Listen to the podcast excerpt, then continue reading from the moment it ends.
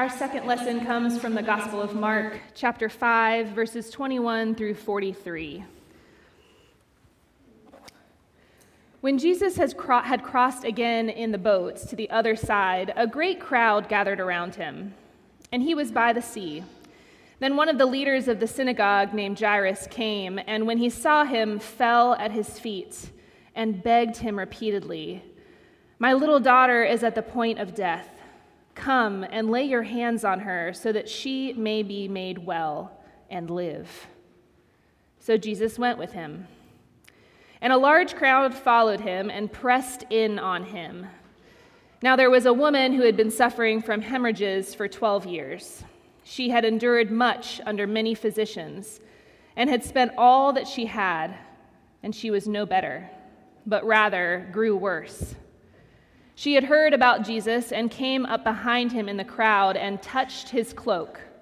For she said, If I but touch his clothes, I will be made well.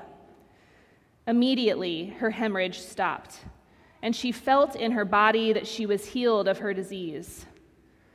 Immediately aware that the power had gone forth from him, Jesus turned about in the crowd and said, Who touched my clothes?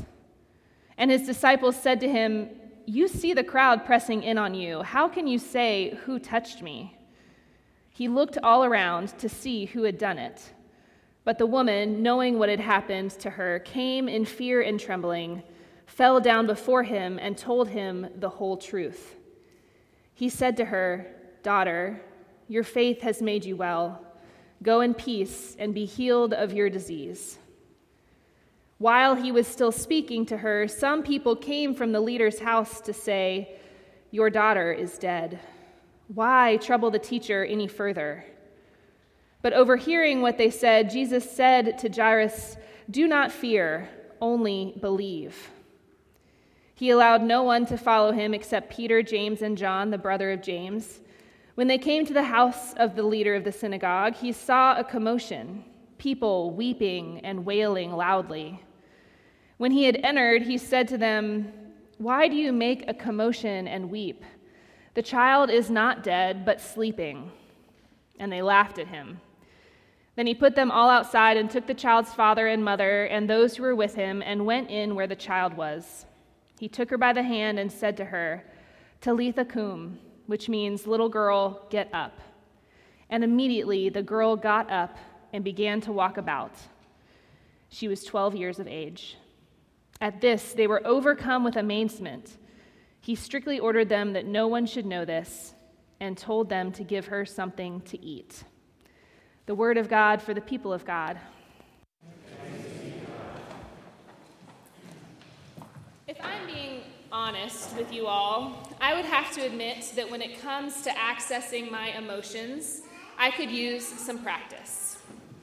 It's not that I'm not an empathetic person, I am a pastor, but I do have a way of shutting down my emotional side. I've even had a dear friend once tell me, in the middle of her own emotional crisis, that my presence helped her because I was cold, but in a good way. I don't love that cold, even in a good way, was the first descriptor that came to her mind, but I get it. I am pretty good at putting on a straight face and keeping my cool.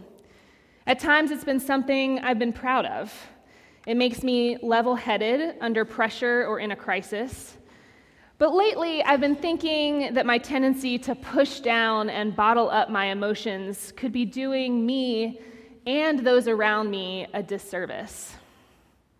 The truth is, I'm immensely uncomfortable when it comes to feeling big emotions of my own, especially hurt and pain. I think if we're honest with ourselves, a good majority of us would prefer to hide or ignore the hurt we feel. We might think that hurt shows weakness. Admitting hurt might show that we're ungrateful or show that we've failed in some capacity. Hurt is something we don't have time for. Hurt is uncomfortable. Hurt hurts. I can think of two very distinct times in my life when my hurt became so big that it was impossible to hide it or ignore it, even though I sure did try. The first was in my late 20s when I went through a divorce. The second time was not too long ago when my current husband and I struggled with infertility and several failed attempts to conceive using IVF. If you had asked me in those dark moments, where does it hurt? An honest answer would have been everywhere. The hurt was all consuming. But instead of being honest about that, when people asked how I was doing, I'm fine. Most people probably didn't even know what was going on because if I could, I hid it. And if they did know what was going on, it was still really hard for me to be honest about how I was feeling. I couldn't be truthful with others because I didn't even give myself space to acknowledge the true scope of my own hurt and despair. I missed opportunities for connection. Instead of hiding my pain, I could have been honest. How am I doing? I am really hurting right now. But I'm scared to share that hurt with you because I feel guilty about how it's going to make you feel. I'm in constant fear of being judged or even pitied for my circumstance. I'm really concerned that if I'm honest with you, you'll give me unsolicited advice or empty attempts at optimism. I'd really like to cry, but I know it's going to cause a huge scene, so I probably won't. I'd love for you to fix this for me, but I know you can't. I'm not sure I have the strength to do the next right thing if I even know what that is. I'm just sad. Actually, you know what? I'm sad and I'm mad and I'm overwhelmed and I'm lonely. I'm hurting. That would have been an honest answer. The problem is, we're not usually honest about hurt. Instead, we try to ignore it or numb it or pretend that keeping it to ourselves is for the best. And that becomes a bigger problem because when we hide or ignore our own pain, big or small, it limits our capacity to perceive and accept the pain of others. We think that putting on a brave face and powering through is the right or proper way to handle pain. We're happy to tell people that we're fine, and we love to hear that they're doing the same. But what if we shifted our mindset? What if we became more cognizant of the fact that pain is a connection point where we are missing opportunities to connect when we try to make everything okay? In our biblical narratives today, we find stories of pain exacerbated by missed opportunities for connection.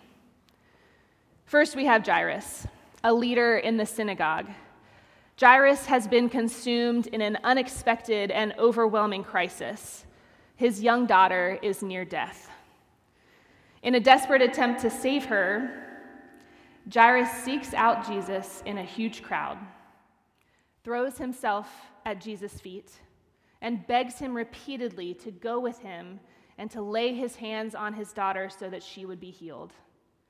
Jesus agrees to go, and they begin what I imagine is a very slow walk to Jairus' house. You have to remember that the crowd is pressing in on them and making this journey a, a crawl at best. I can only imagine the urgency that Jairus must have felt. On top of that, Jesus even stops at some point to address someone else.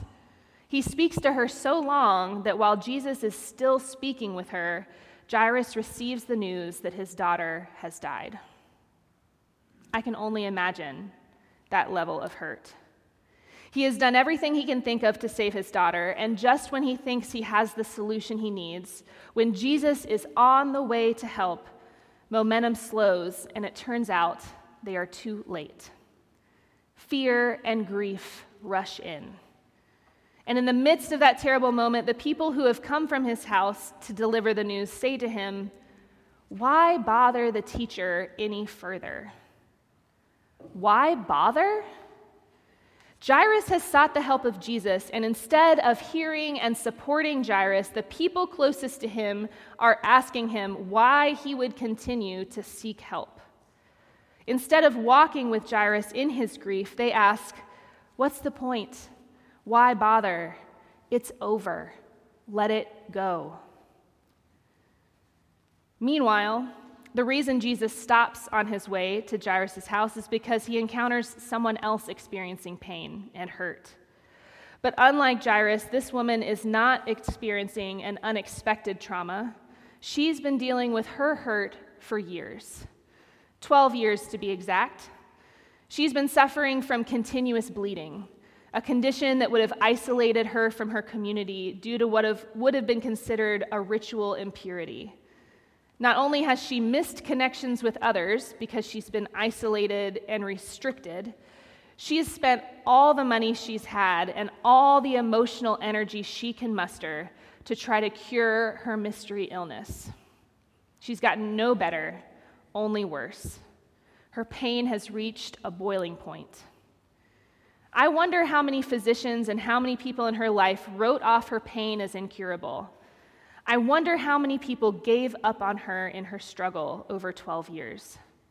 Who dismissed her suffering as part of her everyday life now, something that can't be helped? What provoked her to push and shove her way through the crowds for that small opportunity to merely touch the clothes of Jesus, her last ditch effort to help herself when no one else could. Like the woman in the crowd, Hannah in our Old Testament story struggled for years too. She sh- suffered with infertility and all of the complex emotions that accompany that struggle. Why was this happening to her? What was her worth if she couldn't have children? Why was the one thing she had always wanted just out of reach? On top of this, those in her family unit, the people who should have been there to support her, to connect with her, treated her as less than because of her struggles. Not only did she watch her husband's other wife have child after child, she saw Peninnah happily accept preferential treatment and then turn around and taunt her for her childlessness.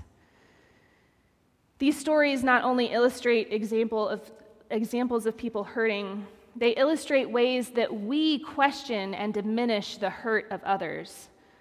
Move on. It's over. Why bother? Why try?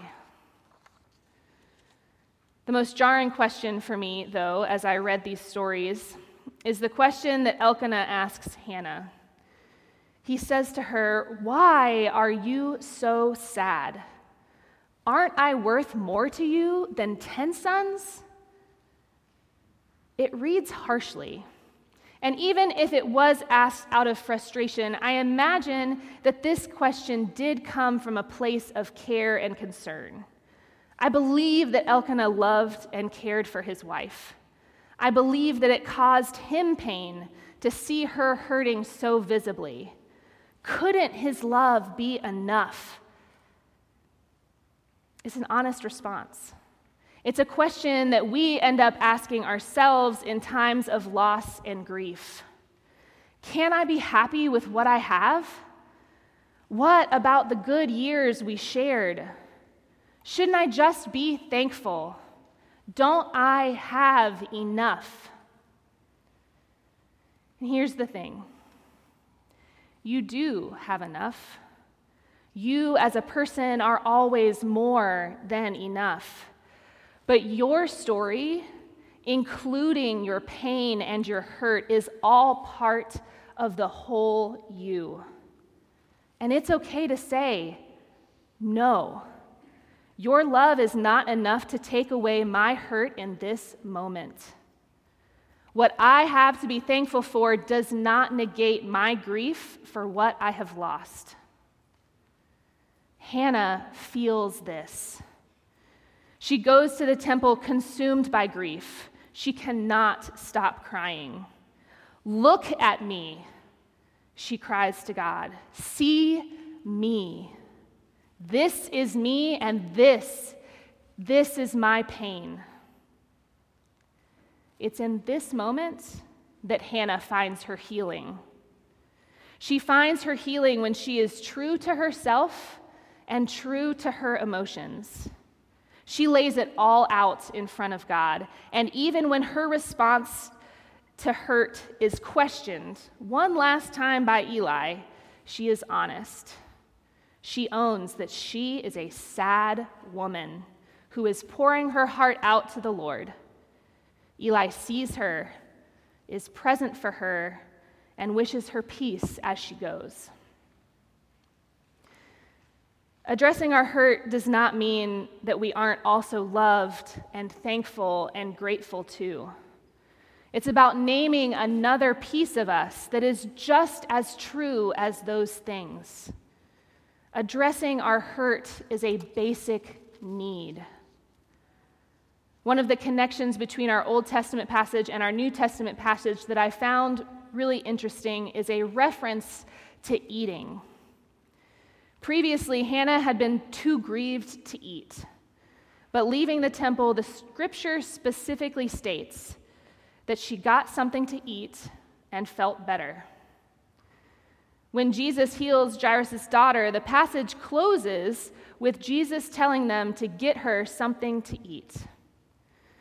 Eating could arguably be one of the most, basic needs that we have. Yet in these stories, addressing hurt comes first. It comes even before the need and ability to eat. Even in the unnamed woman's story, I imagine the validation that Jesus gave to her pain and how she was restored to eat with her community.